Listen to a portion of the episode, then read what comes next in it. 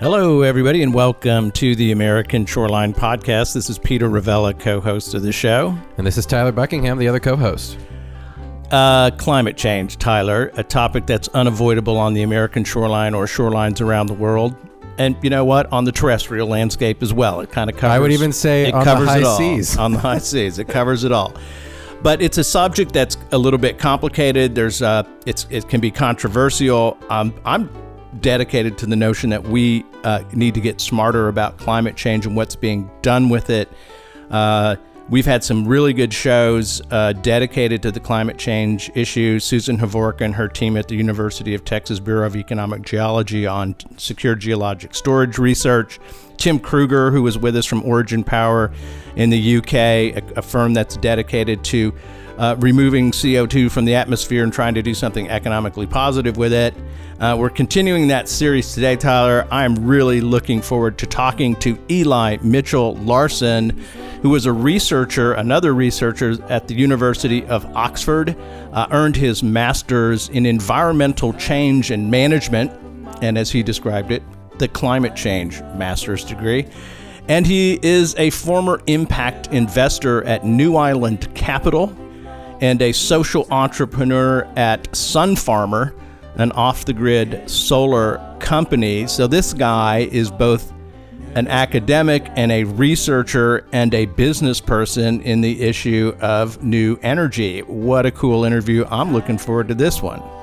And just an all around badass. I, uh, Eli was on the uh, JoCo cruise with me. Ladies and gentlemen, uh, valued listeners, we, you by now know that I was uh, at sea while the, all this corona uh, stuff kind of tipped off, and Eli was at sea with me. Uh, which was interesting, to, needless to say. But he, he gave an amazing talk uh, about the carbon neutralization plan, I guess we can say, for the cruise itself, which the, the partners of the cruise have uh, implemented. And so I went and heard this talk and I was like, we've got to have this dude on the network. It was, he, Eli, you explained the stuff so well. Uh, you're clear. And I think it's a good time to take a step back and kind of relearn what we're doing with carbon and what the carbon cycle is and how we're treating it. So it's going to be a great interview. But before we get into it, Eli, let's have a quick word from our sponsors. The American Shoreline Podcast Network and CoastalNewsToday.com are brought to you by LJA Engineering with 28 offices along the Gulf Coast. The folks at LJA Engineering are at the top of the craft in the areas of coastal restoration, coastal infrastructure, rivers and channels, numeric modeling, disaster recovery, and design and construction oversight. And now they have a brand new coastal resiliency department headed up by our very own Peter Ravella.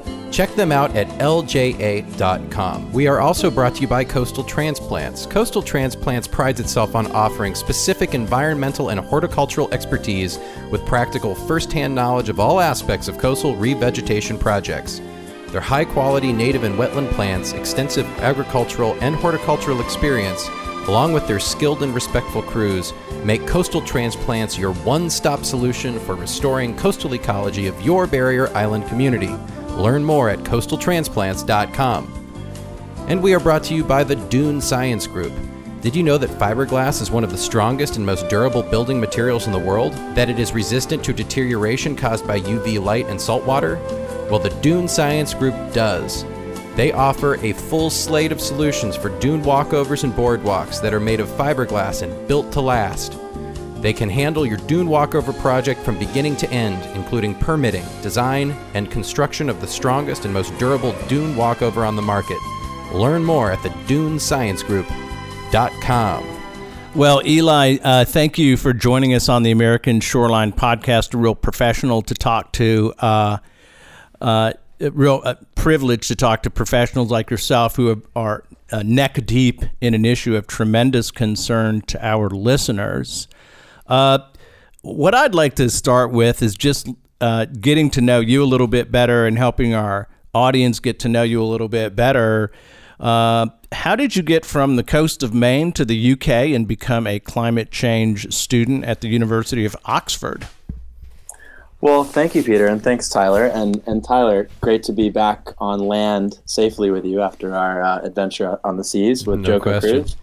Um, yeah, so thanks, Peter. Um, I guess, uh, yeah, growing up in Maine, I was always very sort of connected to nature and climate. Grew up in the sort of forested part of the state and also to the sea and to the coast. And that's part of the reason why I'm really excited to be on your podcast today. Uh, grew up doing a lot of boating, being very connected and aware of the sort of dependence on the lobster fishery and, and the fisheries industries in Maine in general.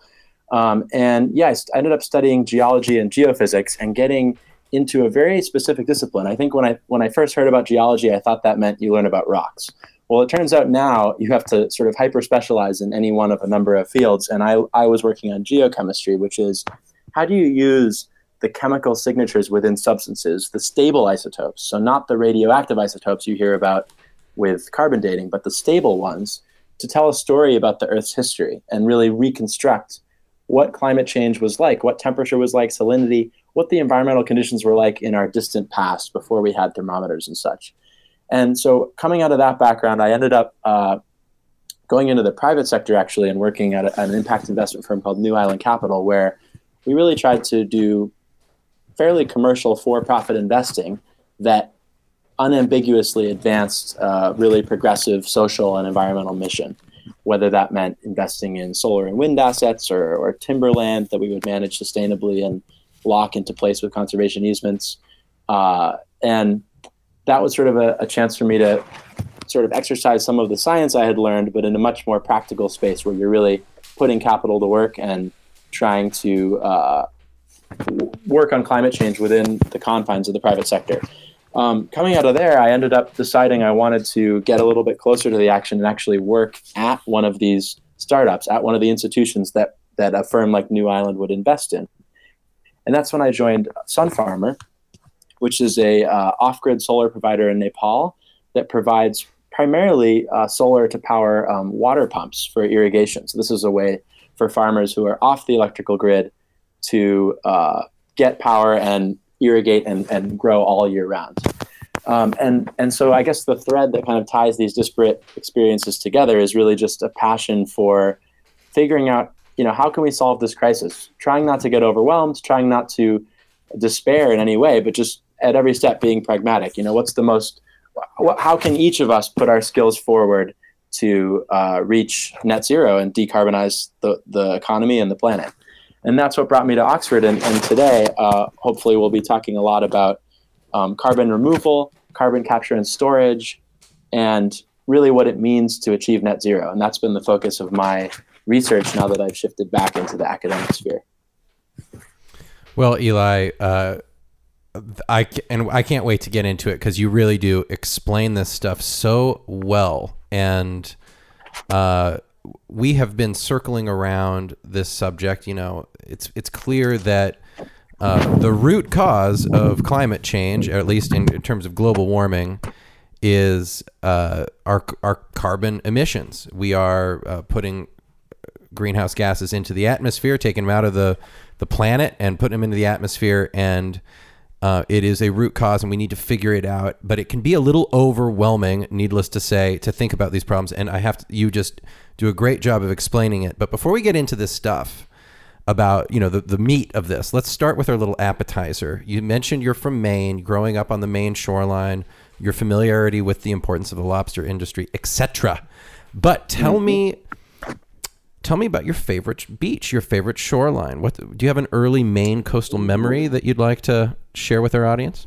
I would say there's a little place on Long Island, and this is not Long Island, New York, let me be clear, this is Long Island, Maine, which is a small, very small year round community just off the coast of Portland. There's this little beach, I think it's called Shark Cove, and it's one of those bizarre beaches that has that sort of squish squeegee sand where when you kick into it, it creates a high pitched sound. It's like yeah. a singing beach. I, you know, and somebody. I, I yeah. want to. Eli, don't mean to interrupt, but would you find me a smart researcher who can explain that so we can interview them? I, I want to know about what that. I don't understand the science of that, but this, yeah. Yeah, we've got that sort of memory sand people have been buying for their kids for Christmas over the past few years. But yeah, what's with the singing sand? But anyway, just yeah, I loved going out there as a kid. We had a little powerboat and we'd go out there, have a picnic, just kind of uh, tool around the what they call them the calendar islands. There's not actually 365 of them, but there's a lot of them. And it's a really amazing thing because a lot of them have small communities on them. They have really their own culture, and it's just a beautiful part of the country. So come to Maine. No kidding. Uh, we we love Maine on the American Shoreline Podcast Network, and uh, I've got to say also follow up.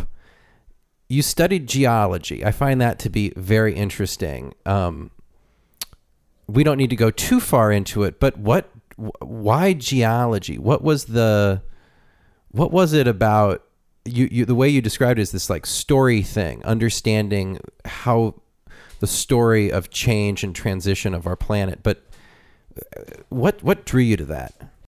That's a great way to put it. I think the story, because uh, what it really was was uh, taking a course with a professor called Mark Pagani, who unfortunately has since passed away.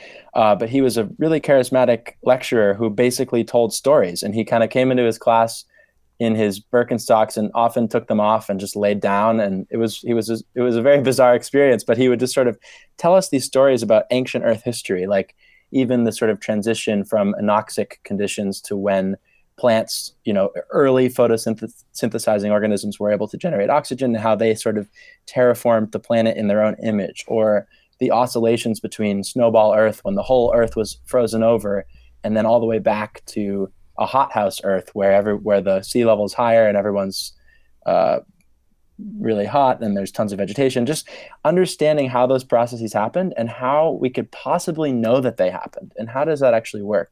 That just completely grabbed me, and I I uh, figured I just absolutely had to study that. Mm.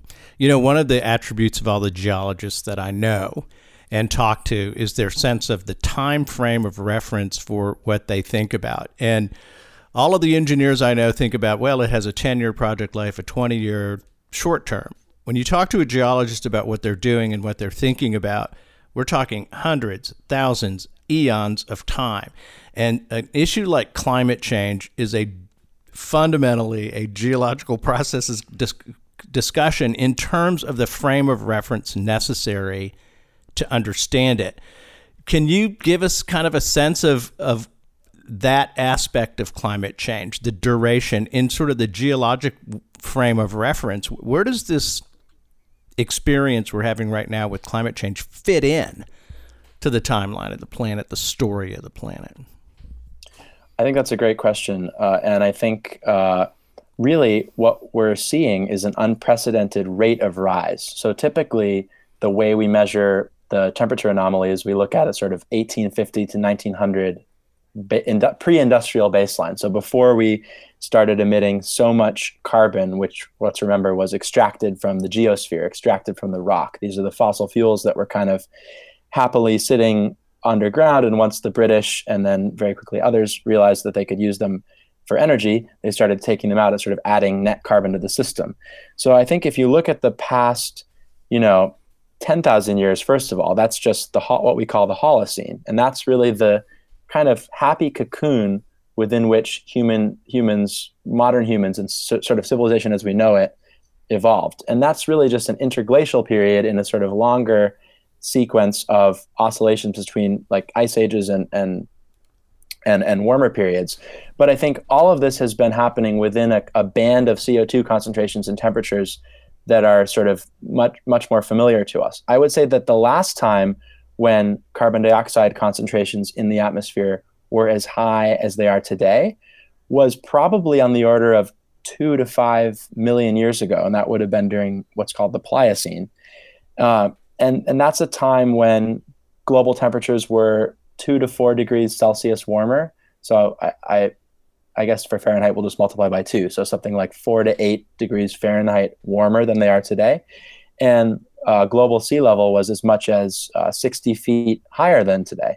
And I'd be happy to go into sort of on a simple basis, kind of how we are able to know that. How do we actually know? Yeah, why don't you um, do that?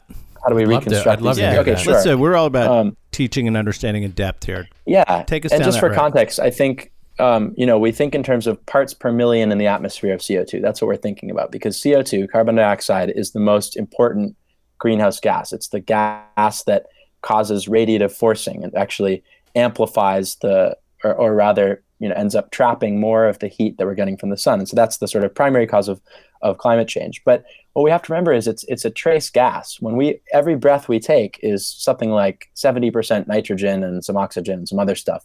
But CO2 is really just 0.04%. It's 400 parts per million. It's almost like, you know, in, in the entire room that you're sitting in, it, it's like one little glass of water. Okay, hang on a second. I just heard something I did not know. Uh, currently, the parts per million atmospheric concentration is around 415 or so uh, parts per million, right? Are you saying mm-hmm. that, and, and you said when you exhale, it's 0.04% is CO2 is 400 parts per million. I mean, is the planet? I didn't realize those numbers were that close. That our expiration. Yeah.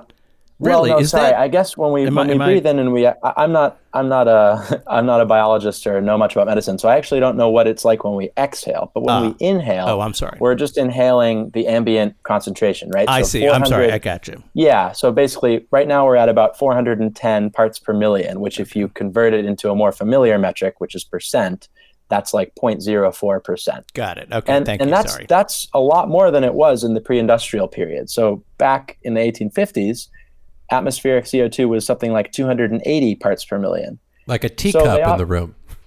Yeah, exactly. Or a little tiny thimble. Like uh, yeah, yeah, I mean a lot less. And um, and it's sort of deceptive because that feels like you know just a small change, but that actually uh, has massive impacts on the climate system. Okay. And that's Okay, yeah. Eli, I'm sorry. I want to. I want before we go to the impacts, which Peter I is think, yeah, very yeah. activated. I want to go to the. Woken him up. I want to go to the to the impacts where Tyler does, and I really want to hear that what you talked about on the ship. I want y'all oh, to, absolutely. to do that, but I, I want to help at least me. I don't know other people who don't understand this, and two two things.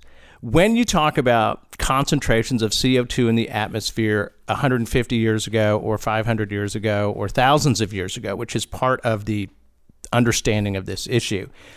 Uh, tell us about how that is arrived at. Um, it seems fantastical that we could know something like that. Um, how do we know things like that, and and and how reliable do you feel about the understanding when you're projecting back through geologic time on an issue like this?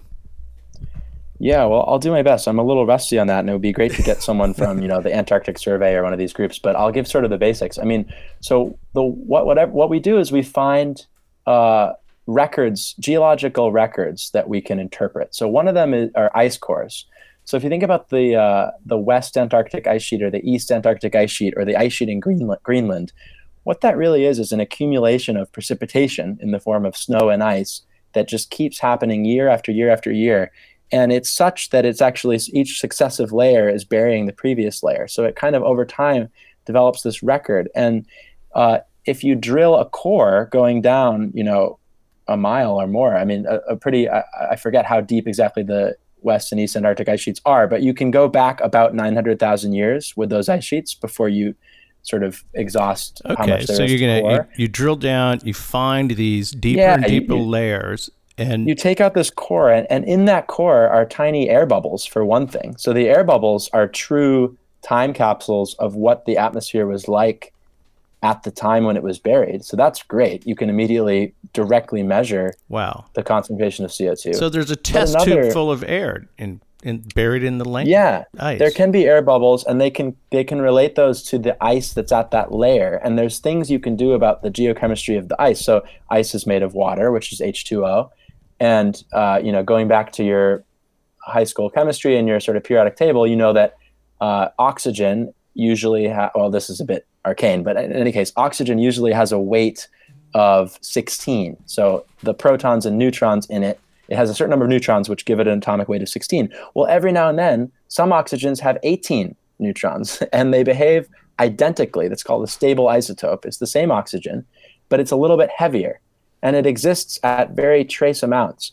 But what's interesting is all the processes that we observe in the planet, whether it's precipitation, evaporation of, of water, um, even CO2 or, or par- gas particles going into the stomata of plants, those processes are different for the heavier isotopes. So when water is evaporating from the ocean, the water that contains the lighter isotopes, the oxygen 16s, evaporates more readily mm. than the water that has the heavier oxygens, oxygen 18. So over the lower sea level is, in other words, the more water you've basically put onto the Antarctic ice sheet, uh, the more uh, lighter isotopes are sitting in the ice and Yeah. heavier isotopes are sitting in the water. That's so cool. And so this allows us to infer sea level because we can basically say, okay, well, the sea level had to have been this much lower right. if we see this isotopic signature in the ice. So when you're you're talking about the ratio of the oxygen molecules, how what percentage of them are 16s and what percentage are 18? As the water covers the planet, that means more evaporation. That means more 18. And if you know one, you know the other, apparently. This is Yeah, I mean, so this I, I, I, exactly. w- I want to do that because I, I want people to understand that there are actual rational, logical, scientific steps of thinking and information gathering that go into the when you said this is we're in an unprecedented period of CO2 emissions. Um, that's not just a bullshit deci- statement. That's based on a pretty detailed scientific record of atmospheric concentrations of CO2 that goes back a long way. That's absolutely right. And the interesting thing is, the shocking thing, I should say, when you look at a sort of plot of atmospheric CO2 concentrations going back tens of thousands of years, or, or- and you look at it, you see some waviness and some oscillation and some variability. And we can talk about what causes that if that's of interest. But at the tail end, when when we reach what what people are now calling the Anthropocene, so really we, the geologists have actually determined that we've actually entered a new geological era. We can no longer say that we're in the Holocene, we're in the Anthropocene, and that's because the stratigraphy, the record in the in, in the rocks and, and all over the planet is is now impossible to. Uh, you, you can't take out humans' influence on it. You can see the re- evidence of nucleotides from nuclear tests. You can see plastics. You can see all these things. So aliens 10,000 years from now would would see this century as a turning point. They would actually be able to see using the same geologic techniques that we use to go back in time. They would be able to say, "Huh, something crazy happened here." But also, just to finish the thought, it's that it's it's what they call the hockey stick curve because CO2 concentrations, yeah, they wiggled a lot, they went up and down, but they were relatively hovering around the same mean. And all of a sudden, in the early 1900s, they just start shooting up, and it's so dramatic. It's such a dramatic increase. The speed with it with which it's happened is, you know, unambiguously a result of Okay. Uh, anthropogenic emissions and fossil fuels, and it's also just unprecedented. It's it's really a it's a massive experiment we're running that's never been run before. There's Wow. one potential analog in the geologic record called the uh, PETM, but but that's a bit. Okay. Um, let's Let not get into that. um, I, I want to ask one other science question, just in the way of education for me. When I'm reading the discussions about climate change, particularly those who are in the skeptical uh, community of view on this thing, uh, it's often someone will say, you know, it's just a trace thing. It's like there's not even that much of this stuff. Like, how big of a deal can it be? And you said CO2 is a trace element. We're talking about one part out of 400, 415 Or, yeah, million. 410 parts per million. Thank So you. 0.04 percent. Yeah. Um, how can it be that a trace element like this, a a gaseous molecule in this vast atmosphere filled with nitrogen and oxygen and all this other stuff, and you put this little tiny sliver, just a little speck of the stuff sprinkled around, the whole world goes out of whack. I mean, walk us through trace elements and why something can be powerful at this level. Yeah, um, this is a, definitely a question that I wish uh, one of the people in the physics department can answer, but I'll, I'll give it my best shot. But before I do, I just wanted to make a quick comment on the, the, the, the word skeptic, because I think, you know, when we think about skepticism, skepticism, I think, is a really positive quality. It refers to someone who's always questioning and but but using a system and using a certain set of tools with which to question and that's what scientists do so scientists are actually the best skeptics because they're skeptical of every theory and they they use their tools and their knowledge and and, and the scientific method to test that skepticism and see whether it's warranted. I would say that people that kind of begin with a premise which is humans aren't causing climate change and i think you know it might be hard to recognize that that might be the premise that they're beginning with but i think often it is and then kind of fit the narrative to fit that that starting assumption. That's not skepticism. To me that's denial or it's really just uh, it's not really an intellectually honest way of going about it but let's skip over that and and, and try to get We into agree. you know yeah We what agree can on that. what can 0.04 percent of the air do well and again, I really, I really think uh, atmospheric physicists could answer this much better than I could. But essentially, when you think about nitrogen, which is what most of the air is, nitrogen is very transparent to the radiation that we're receiving from the sun, and we know that because we can see, right? Like, in fact, the air as a whole is transparent to all of the visible wavelengths of light that are coming from the sun. Otherwise, we would be in sort of a we, wouldn't be able to see right on a and, clear day when the exactly. sun is shining we wouldn't have that song if nitrogen wasn't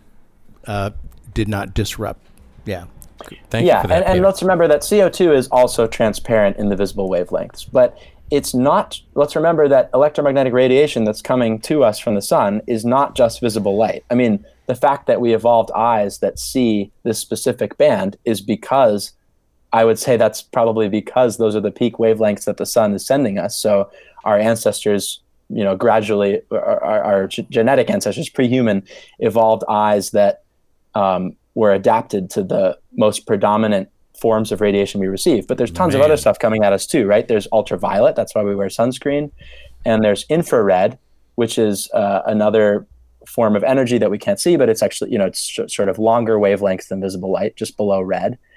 And CO2 is very uh, highly absorptive of a specific band of wavelengths. So every gas, every substance has a sort of spectrum. You can you can depict, um, you know, on the x-axis you can draw out the different wavelengths of radiation, and on the y-axis you can say how much when it when it when that wavelength hits this molecule, how much does it absorb versus how much just pass through it.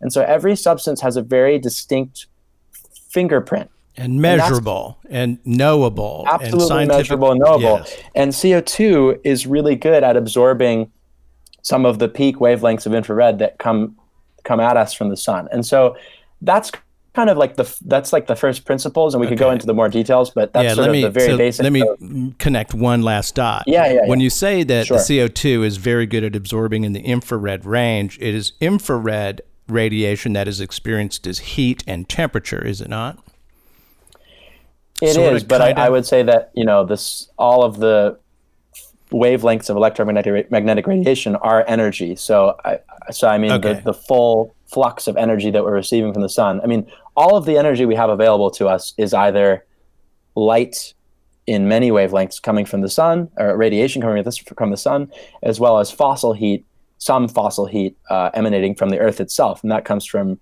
radioactivity as well as some sort of uh, legacy heat from the friction when the iron core first ascended. Okay. Some pretty intense, like early Earth stuff.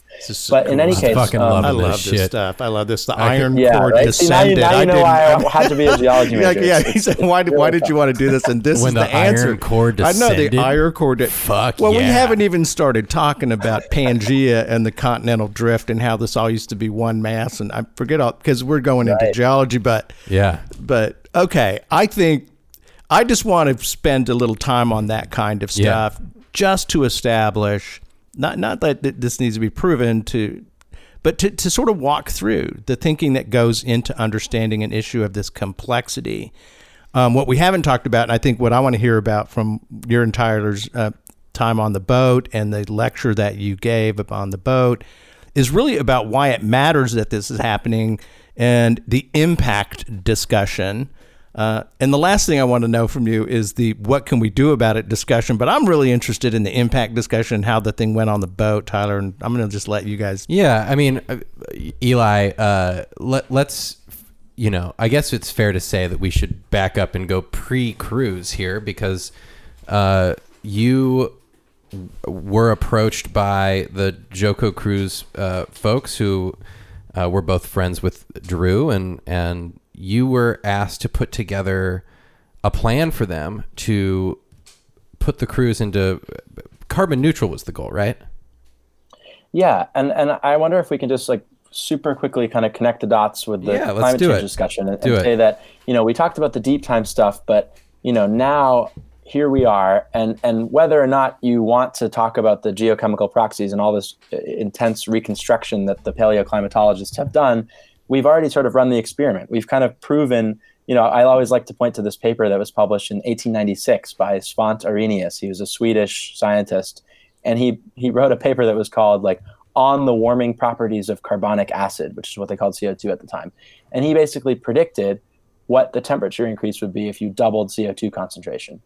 And it, at the time, it was dismissed, but uh, because it wasn't that interesting, I suppose, at the time. But we've basically run that natural experiment, and we can very directly observe how the increasing CO2 concentrations have uh, increased temperature, and then all of the sort of ancillary impacts that that caused. So I think that's kind of where we are today. Like the paleoclimate record is interesting, but all we need to do is sort of look at what's happening. And you know, you know, 19 of the of the hottest years on record have been in the last 20 years. There's been huge advances in the ability, actually here at Oxford particularly, to statistically attribute the increased likelihood of certain extreme weather events to climate change. So you can never perfectly uh, attribute a specific hurricane or a specific drought or, or cold wave to climate change, but you can show how climate change sort of changed the statistics and the probability. So all of that said, here, here we are today, and I think what where where the JoCo Cruise, Jonathan Coulton Cruise comes in is, you know, they, I would say to their credit, were one of the leaders in what we're seeing as kind of a zeitgeist of many companies, countries, organizations uh, of all stripes kind of coming to grips with what's happening and uh, and really finally waking up to the fact that climate change is here, it's continuing, and it's not going to stop uh, unless we do something about it. And I would say the positive thing is we know exact we pretty much know what we have to do about it, and what we have to do about it. Um, I, I, I raised this question when we had the the talk on the cruise, and I stole this from Cameron Hepburn at Oxford, he often begins talks by asking people, okay, so you you may have heard about the Paris Agreement, right? Which uh, all countries, with the exception of the U.S. and I think one other, uh, signed onto and basically agreed to say, let's limit warming. Let's try to limit warming to below, or actually not. Let's try. Let's limit warming to below two degrees and make best efforts uh, to keep it below 1.5 degrees Celsius above the pre-industrial level. And when, so we know about that. So we know that we might have to reduce CO2 emissions to get to 1.5 degrees, 2 degrees. But what Cameron Hepburn asks, and what I like to ask uh, at this talk in the cruise is, you know, how much would we have to reduce CO2 if we wanted to limit warming to 3 degrees or even 4 degrees?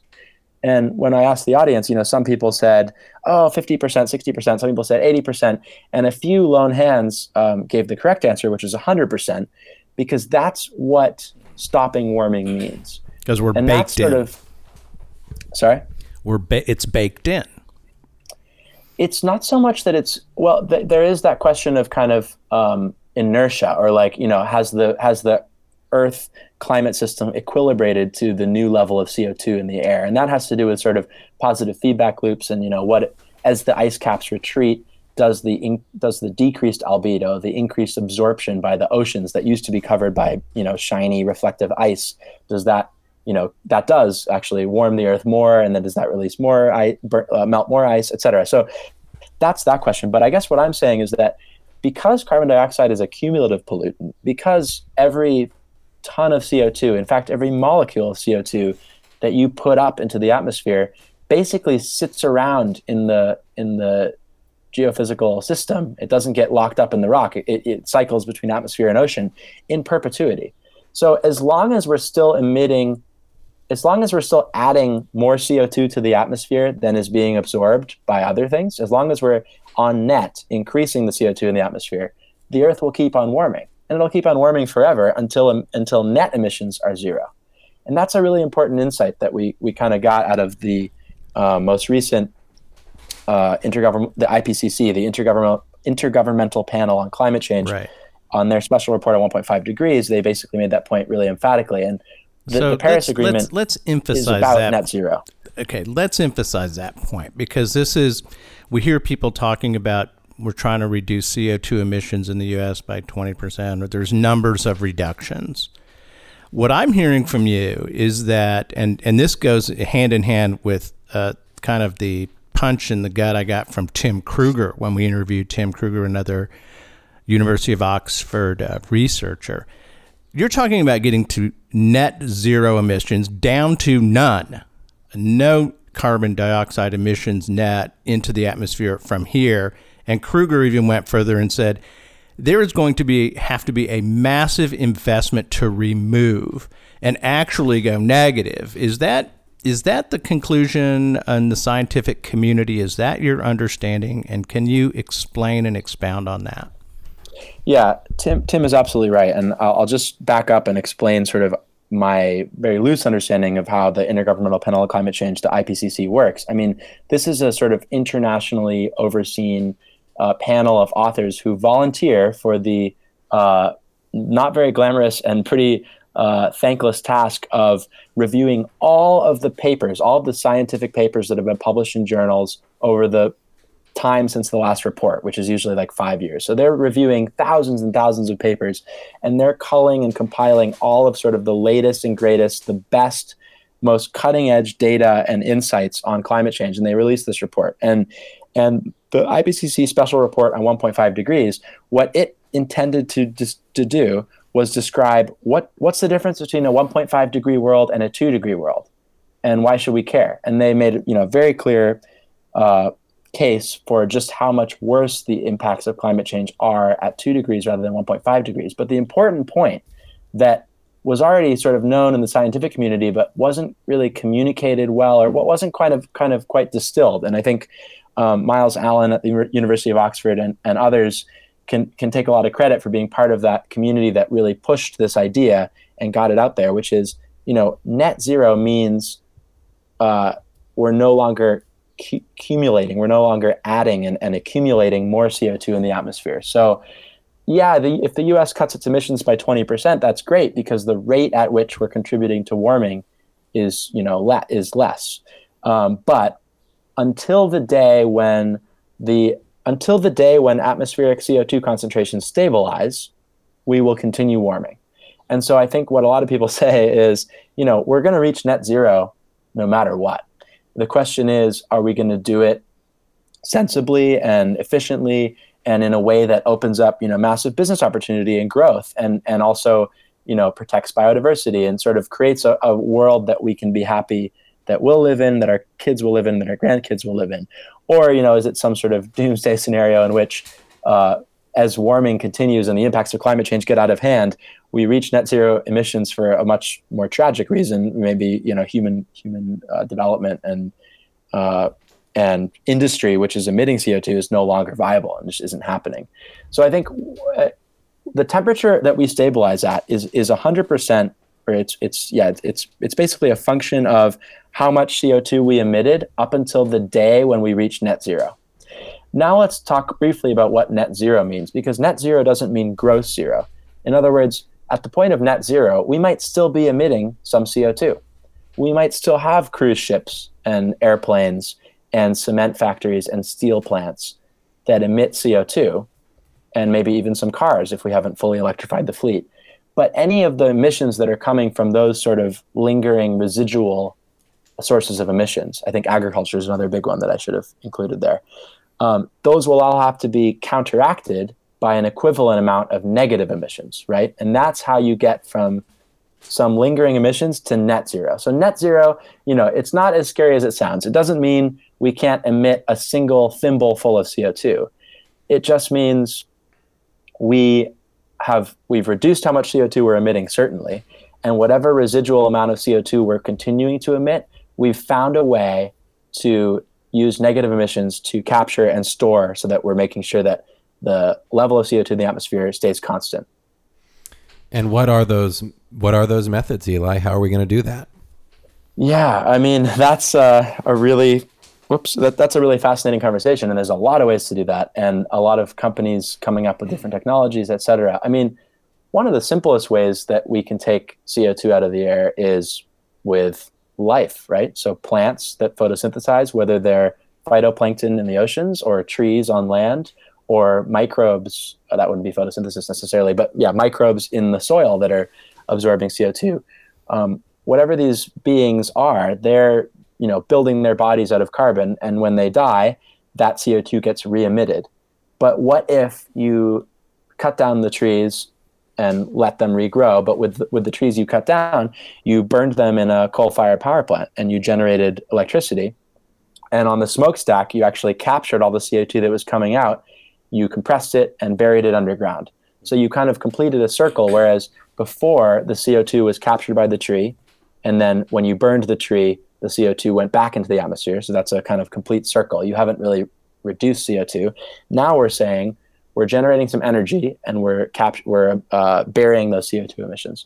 So that's what people often refer to as bioenergy with carbon capture and storage.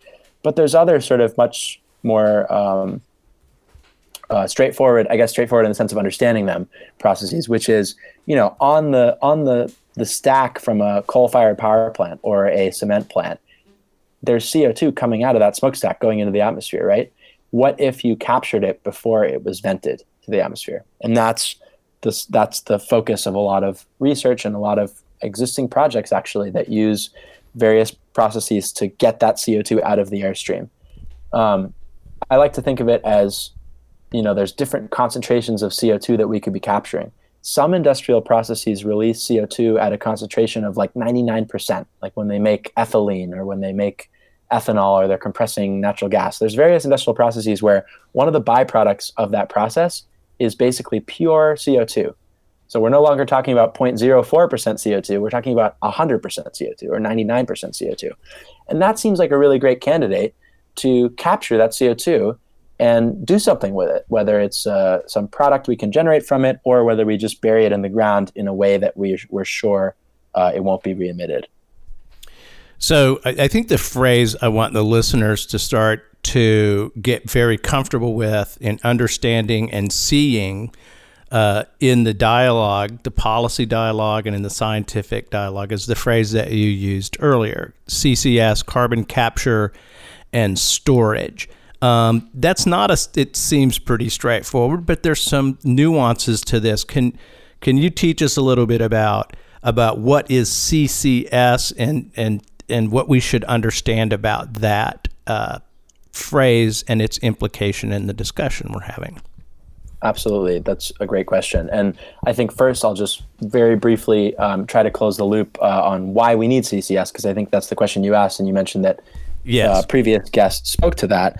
And, and the reason is, you know, if you look at the IPCC report and, and all the models that people run, which they're called integrated assessment models, they basically take all of the economic data as well as the climate data and they combine it to basically simulate the world and understand, you know, what would be the most cost effective or the most efficient means of getting to net zero.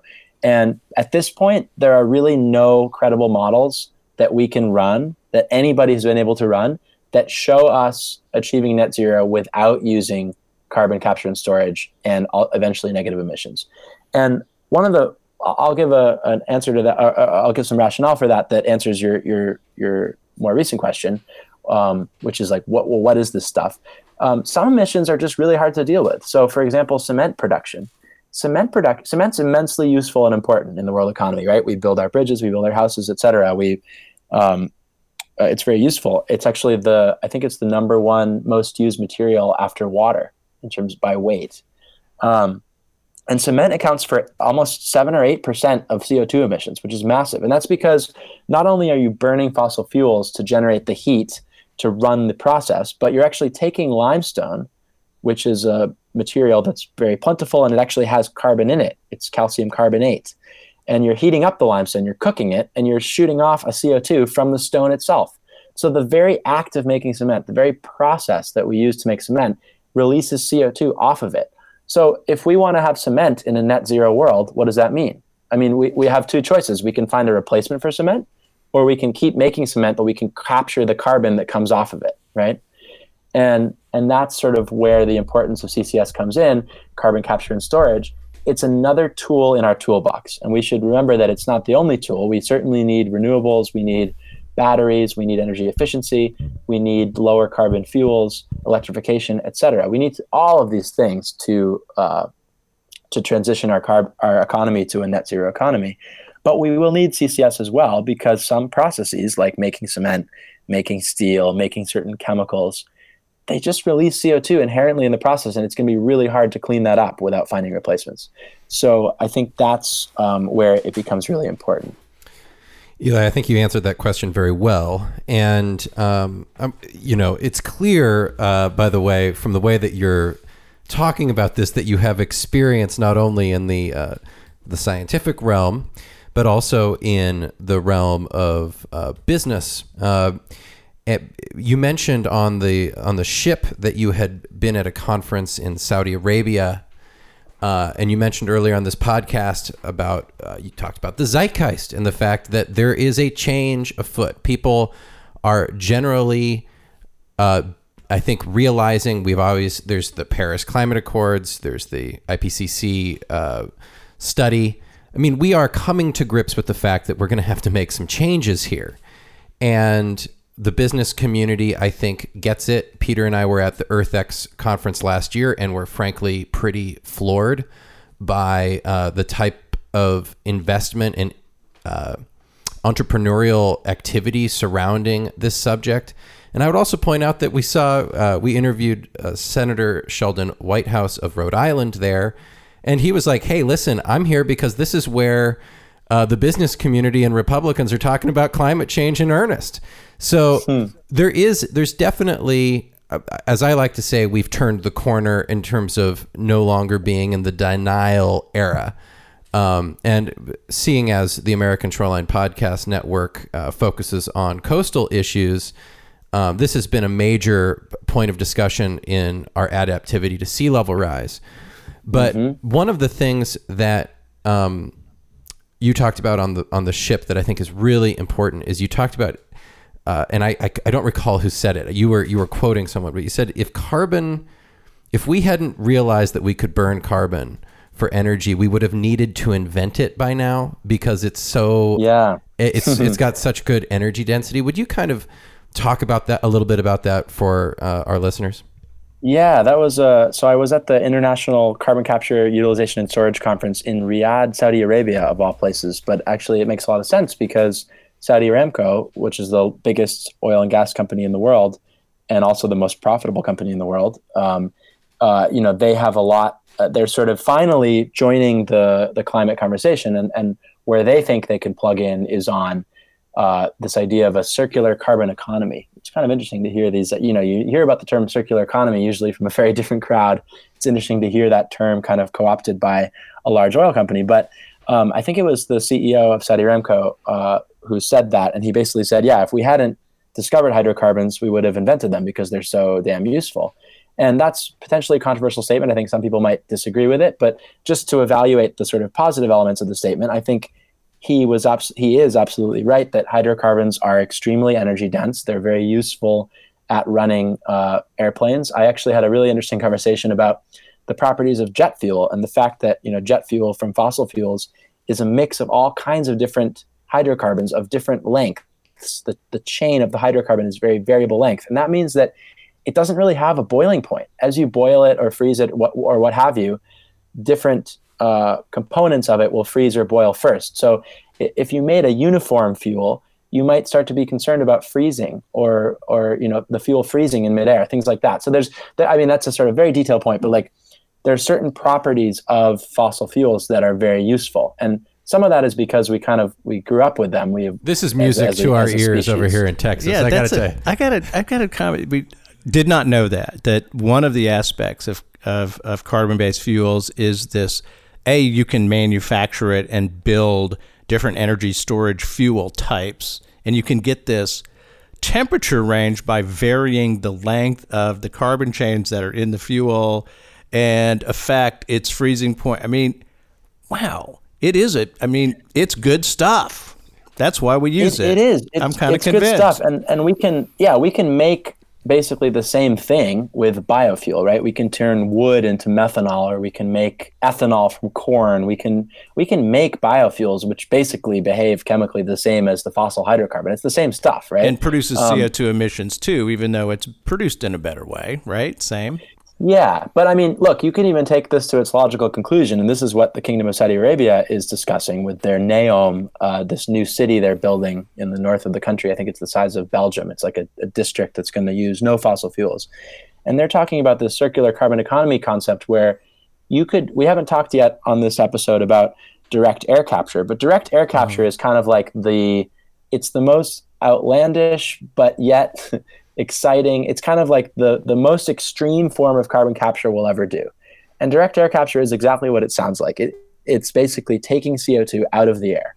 And from earlier in the conversation, uh, everyone will remember that there's only 0.04% CO2 in the air. So imagine trying to filter out such a tiny impurity from so much air. Obviously, that's going to take a lot of energy, right? Mm-hmm. So direct air capture is sort of handicapped by the fact that it's always going to be an energy intensive process. But what if you generated the energy that you needed to remove CO2 from the air from renewable sources, right? right. What if you use solar and wind to power yeah. that process? And maybe there is a, a we'll f- come up with some lower energy process to do that. But so the kind of the logical conclusion of the circular carbon economy is what you know someday we'll probably just be capturing CO. We might feel like we'll just capture CO2 from the air and then use that CO2 to synthesize hydrocarbons and use more energy to you know tear the C off the O or you know add some H's and, and build these long chain hydrocarbons that we want to oh. use for materials, plastics, lubricants, maybe even fuels. So um, let me let me yeah. um, just add, this is a really interesting, and I got to tell you, there's something that is coming across, and I don't know if I'm reading it right, but it it sounds like and it feels like you're like, hey, there are answers to this. There are actual technological steps that can be taken uh, to do this. And we really kind of have a handle on what that's going to require. Now, let's set aside politics and money and implementation. But from a technical standpoint, you sound optimistic as hell. I mean, I think uh, where I come out on this is that we talked about, I think the, the most important point we talked about today was the idea that what matters is net zero. If we want to hold warming, right now, warming, we're at 1.1 degrees Celsius, so a little bit more than two degrees Fahrenheit above the pre-industrial. Mm-hmm. Doesn't sound like a lot, but it's actually it's enormous because remember that that's an average over the entire Earth's surface. So in the Arctic, that's as much as you know four degrees Celsius, eight degrees Fahrenheit. It, it varies the degree to which to how much warming we've seen in different regions of the world. But in any case, we're at 1.1 degrees Celsius, and we're trying to hold warming to 1.5 degrees or two degrees. Mm-hmm. And those are sort. That's sort of the safe range. I mean, we're still going to have bad impacts. We're still going to have, um, you know, people are going to lose their homes. People are going to lose their crops. Um, there's going to be enormous expense, and coastal regions will certainly suffer. But it will be, let's say, we, we've sort of agreed as a global community yeah, it's going to be rough, but we're, we're willing to tolerate a 1.5 degree world, or we're willing to tolerate a two degree world. Mm-hmm. I should mm-hmm. say that the small island nations would vehemently disagree, and they'd Absolutely. say, "Well, that's our existence." Right, and Do you want to, and it's yeah. a, you know it's it's it's a tolerance perhaps, but it is also that in that in, to slow this down and actually make the turn we need to make, uh, there's going to be this momentum and, as you said, inertia, uh, trying to pull this off at less than one and a half degrees C increase seems pretty tough to do. Exactly. If, if, it's going to so take we, all start, hands on deck here just to hit that target. That's absolutely right. And and and yeah, to to to stay within to stay under 1.5 degrees or to stay under 2 degrees is is a daunting project. And but we have models where we've looked at, you know, what would we have to do to keep warming under 2 degrees? And and to your point, I mean, first of all, we really only have until probably 2050 or 2060 because you know, if we reduce emissions at the fastest possible rate, that's about when we can reach net zero. Um, and so, given that time frame, we know how you know th- things move slowly. Like, yes, we we might someday have electricity generation from nuclear fusion at temperature at ambient temperature, and, and we'll be able to generate tons of energy. But like, that's far enough out that we can't count on that for for reaching net zero in time. So basically, exactly your point. We already know pretty much we, we more or less know what the suite of technologies are that, that would allow us to reach net zero by 2050 or 2060, which is a which is a time frame and, a, and an emissions pathway that's compatible with the Paris Agreement. So yeah, we kind of we can kind of say yes, okay, great, keep putting R and D, keep putting money and resources into coming up with the next generation of technologies, which will help us be, you know, even more sustainable and and, and generate energy even cheaper and and lead us into who knows what amazing future. But in the meantime, let's work with what we have because that's what we're going to have to do. We're going to basically use lithium ion batteries. They're not it's not even the best battery chemistry, but it's the one we've built the most of. So we it's just become the cheapest by nature of building a ton of it. We've got solar panels, we've got offshore and onshore wind, we've got CCS. We kind of know what we have to work with. And yes, using what we have to work with now, it is possible to achieve net zero uh, in time. It's going to require massive uh, policy and and and uh, investment. But but that will pair, pale in comparison with the losses to GDP that we will incur if we don't make this investment. That's the key thing people have to remember. And there's lots of research that's actually tried to make that comparison that said, you know, what do we think the costs will be? Uh, the enormous costs to adapt to climate change. And let's remember that climate change will just keep going. If we if we don't, that's why it's just a matter of when we reach net zero, not if. We have to reach net zero because if we just keep warming, the costs will just escalate infinitely, and we'll just be constantly adapting to an ever more uninhabitable world. Um, and that's why. Um, yeah, we, we, we have the suite of technologies, and it's just a matter of coming up with the policies and also the investment that can can let us implement those. Absolutely, and I want to get into that um, in a in a second. I gotta say though, uh, it's eerily familiar with our uh, attempts right now to flatten the curve with the coronavirus. Good comparison. And uh, the only difference is the coronavirus will cycle around, and then we're gonna get herd immunity, and it won't be as impactful, hopefully, as it continues its cycle around. It won't be novel anymore. Whereas mm-hmm. with climate change, uh, if we if if we don't do anything, uh, it will the cost will just continue to escalate until Eli, as you said, there's the the real dark doom and gloom scenario where we just uh, cease to be able to exist on the planet. Yeah. Um, but uh, I'm sorry, Peter. Do you want to? Well, let's stay with this point okay. because I think this is a really good point. Um, I've seen people asking, like, why aren't we reacting to climate change like we were reacting to the coronavirus?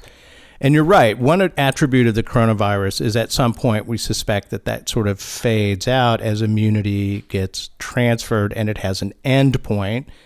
Climate change as an issue really seems to be on an escalating curve and no action. Hockey stick yeah. going up. Right. And but the, the in terms of the public response, I mean, can you think of like, you know, 3 weeks ago, could we get everybody off the streets in New York? I mean, the, uh, the city, you know, would be, what are you? Of course not. Could we shut down every restaurant in New York City? Right. So the motivation that derives from coronavirus is the fact that it will kill your ass or your grandmother or your parents, and there's high risk. And boy, all of a sudden, the political um, you know resistance to spending a trillion dollars being announced by Trump today, to seeing countries all over the world putting hundreds of billions of dollars, all hands on deck, is happening. Uh, Warren Buffett announced this week that he's pulling out of a, uh, a, a, a, a big LNG project that he's been criticized for investing in the head of BlackRock Investments, the largest in, uh, investment trust fund in the world at $7 trillion, has made an announcement. So, look, it started. I mean, um, Eli, talk to us about look this this you have a foothold in the business community, investment community. Uh, let's talk about this and compare. You guys were on this damn cruise boat when the coronavirus happened. I mean, this. How do these things fit together, or what's the compare and contrast with these two threatening yeah. problems in response? I mean, I don't know. It's, I mean, it's really interesting because I think um, to me the similarity is about the fact that they're both emergencies and yes exactly it's just what's the human psychology about willingness to accept what we do to try to combat them? Because i, I want to make the point that you know coronavirus is a virus that as far as we know you get it and then once it runs its course if it hasn't killed you you no longer have it right? That's uh, unless that we're wrong about herd immunity and it's something you can get multiple times. But to me that sounds a lot like methane, which is another greenhouse gas, which basically, after an average lifespan of 12 years, uh, degrades back to a CO2. So, the thing about climate change vis a vis CO2, which is the greenhouse gas that's most important for climate change, is that it's actually way worse than coronavirus because once you've added a unit of CO2 to the system, it's there forever unless you suck it out of the air again. Whereas with coronavirus, once you add a unit to the system, which is an infected person, uh, you know they will eventually recover. So it's it's kind of it's interesting to kind of think about that. But anyway, let's talk about the sort of the crisis and, and the real emergency because it is obviously affecting all of us.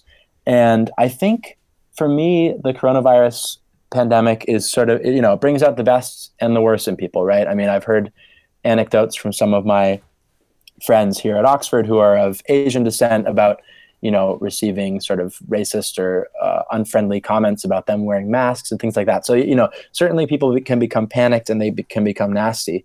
But on, a, on the positive side, it also sort of brings us together, and we realize we're all subject to the same uh, perils, and people in Iran and South Korea and China and Africa and all over the world are, are dealing with the same thing, and they're and, and so it kind of brings us together. And also, I think, um, yeah, the the sense of community and response. So what I hope comes from it, because what I hope doesn't happen is that um, this admittedly important emergency that we absolutely need to deal with doesn't overshadow and doesn't sap the momentum that's been building in recognition of a much greater threat, a much greater potential loss, and a, and a much bigger emergency that has the unfortunate characteristic of just being a little bit less.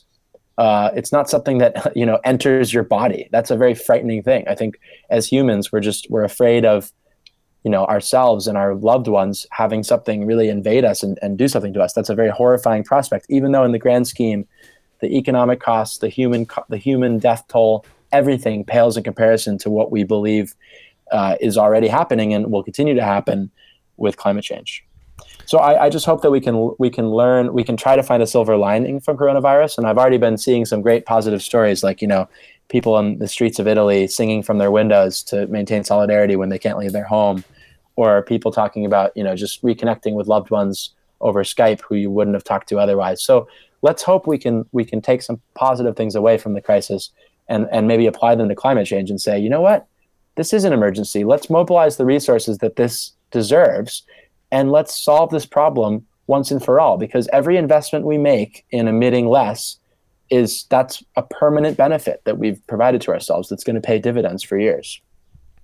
Yeah, and uh, Eli, I, I completely agree with that, and um, there's so much opportunity around this around solving climate change that I think we should be really stoked for. Um, we get to re envision the way we use our land, the way we use our coastlines, the way we farm, the way we look at aquaculture and energy. And this has the opportunity to um, completely reshape our economy in really like super positive ways. And uh, I thought that you did just an excellent job uh, articulating that on the ship, and you know, I, I, I, forgive me if if you already covered this. I, I had to step away for a quick second to get my charger, but uh, on the ship you talked about the um, the externalities of carbon and how our regulatory structure basically needs to step in and make sure that we are adequately accounting for the full cycle of carbon, not just, you know, the cost of acquiring it and refining it so that we can burn it. Um, can you talk a little bit about where we're we where we are at with that? Um, obviously, in the United States right now, it seems that we are uh, not doing anything um, at the moment. But how are other countries doing? Uh, you mentioned the, in the talk about California having a full package cost um, in their in their program. What what's that about? Yeah, so I, what you're describing really well is this idea of an externality, uh, really, which means costs that aren't accounted for in the economic system. And we know that carbon rele- releasing carbon into the atmosphere, basically using the atmosphere as a permanent waste dump, definitely has brings costs with it. And it's really hard to evaluate exactly what that cost is. But certainly, there are all kinds of policies that have been proposed, and many of them are in place, which put some sort of price on carbon to sort of guide its uh, to incentivize abating. And I think, you know, the about something like um, 10 gigatons, so something something like 20% of global emissions are currently in some kind of carbon market, whether it's in Canada or the European Union, California. I think China has some. There's there's carbon markets all over the world, and I think one but there's another type of policy that I think is really interesting, and this is the subject of my work that I'd like to share, um, which is really on the supply side. So we're very focused on putting a price on carbon that the person who buys the product experiences. So when I pump gas into my car, that gas is a little bit more expensive because I'm paying a carbon tax, let's say, and that's going to on on net incentivize me to eventually invest in a hybrid and and, uh, and an electric car, right? or I'm a cement plant and I have to pay for every ton of carbon I emit now. So that's going to provide a very strong financial incentive for me to improve my efficiency, to start using biofuels, uh, increase the cementitious material in my cement so I'm not using as much clinker, things like that. But that only really gets you so far because you're basically I kind of liken it to you're you're trying to nudge, you know, 7.6 billion people to change their behavior. And what if we just tried to nudge, you know, the 90 oil and gas majors who account for 99% of of oil and gas extraction? Because at the end of the day, someone digs up the oil and gas, it gets refined, it gets transported, and then it gets purchased by someone who burns it. And we've sort of decided with this thing called the polluter pays principle that the person who burns the carbon is 100% responsible for the damage that those emissions cause. And that's a bit weird when you think about it because that's not how we treat every industry, right? When we think about tires in the US, I'm pretty sure that tire manufacturers are responsible for cradle to cradle or cradle to grave disposal of those right. tires. Or when we think of nuclear energy, when you make nuclear waste, you don't just get to throw it out. I mean, you the person who got to sell that nuclear energy and, and benefit from generating it, they've got to pay the cost for cleaning up the pollution that they caused. Okay. And that's kind of how we think about a lot of industries. And, and for some reason, we've given the fossil fuel industry a full pass. And I think certainly this cost should be shared, right? Why is it 100% on the consumer? I, I similarly don't think it should be 100% on the fossil fuel companies, but it should be shared in some way. Okay, and let's the simplest, let me, yeah, sorry. Uh, well, keep going, keep going, please. I'm sorry. Oh, I, well, um, basically, the the simplest policy that that would uh, basically bring about net zero is something that uh, Myles Allen and Stuart Hazeldine and some others uh, academics in the UK proposed back in 2009, and it's this idea of basically mandating sequestration of carbon. So you could basically say anyone within this country who's digging up oil and gas for every 100 units of oil and gas they dig up, they've got to bury, let's say in the beginning, only one unit, so 1%. So 1% of the fossil carbon they're digging up, they've got to find some other CO2 somewhere from one of their plants or from, from one of their neighbors' uh, factories and capture that CO2 and bury it uh, geologically. And that percentage that they have to bury could escalate year after year until it eventually reaches 100%. Because remember, net zero means all the carbon you're digging up, you're putting back. So it's this idea of a carbon take back obligation or a carbon put back obligation, whatever you want to talk, whatever you want to call it, that you kind of you you give industry uh, a, a, an additional criteria that they have to criterion that they have to abide by, which is you've got to start burying, you've got to start sort of decarbonizing a percentage of your product, and that is going to scale up to 100% over time, so got that it. at the end of the day, sure you can keep making oil and gas but it's going to be it's going to be decarbonized oil and gas because you've already done the work of taking the CO2 out of the out of the air. Okay, uh, so uh, that. that. I want to dig deeper into this idea. Um, we're talking about going to the producer level and operating there, as opposed to, as you said, the retail customer at the gas pump adding 20 cents to the gallon and trying to incentivize them to perhaps buy less gas. This is very, very different, obviously. And you said that we, we're talking about creating a requirement for them to extract or and sequester a volume of CO2 that is compa- comparable to the production of CO2 in the materials that they generate and manufacture and sell. I get that. That's really cool.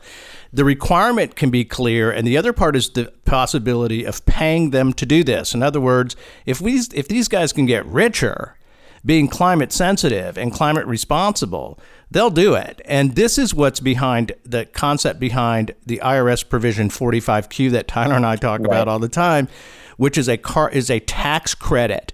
And in interviewing uh, Susan Hovorka and the folks at the University of Texas Bureau of Economic Geology, who are research scientists, geologists, by the way, working on secure geologic storage, um, what was interesting is that the techniques, the technology necessary to to uh, sequester carbon in geologic formations is something that oil and gas companies do right now, and that is drill holes, build pipelines, move gaseous material through pipelines, and pump stuff down into the damn gr- ground. So, so this the irony of this just get, the fact is these guys are going to be a crucial in dust part, the, they're going to be crucial players in the success of the plan you want to execute. Is that a? Is that am I? Is that true? Am I am I misunderstanding it? And B, do you find it at all weird?